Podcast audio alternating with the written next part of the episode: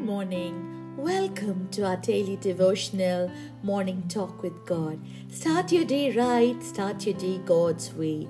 Today's scripture is from John chapter 10, verse 27. The sheep that are my own hear and are listening to my voice, and I know them and they follow me. Yes, my friend, it is important that we understand that prayer and fellowship with God is us doing all the talking. But prayer is a two way communication. It's not always we talking to God, but also allowing God to speak to us. And when we practice this and start listening to God, He will speak to us in an n number of ways. Sometimes He wants us to encourage or bless few people in our life, and you will be surprised at how quickly God will respond, and He will fill your heart with good and godly thoughts and give you directions and show you the right path.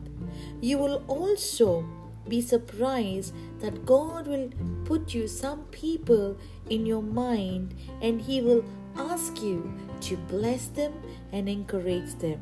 You know, when this thoughts comes, the good thoughts, that is God speaking to you, my friend. Because God speaks to us in many different ways. And one thing is for sure that if we miss his voice, that means we have not learned to hear his voice. And that is why, my friend, it is very important that we hear the voice of our Father. Now, God has ideas to present to you that you haven't even considered. So, listen carefully this day to Him with a heart that is thankful for His presence, and then follow the advice given to you. And whatever God says to you, obey His word. And that is why Jesus says, My sheep hear my voice, and they listen to me, and I know them, and they follow me. Amen. Let's pray. Father, we thank you, Lord, that you still speak to your people. We pray that you will show us someone who needs encouragement this day. Thank you, Lord, for speaking to us and allowing us to be a blessing in someone's life. In Jesus' name I pray. Amen. Thank you for listening to today's message.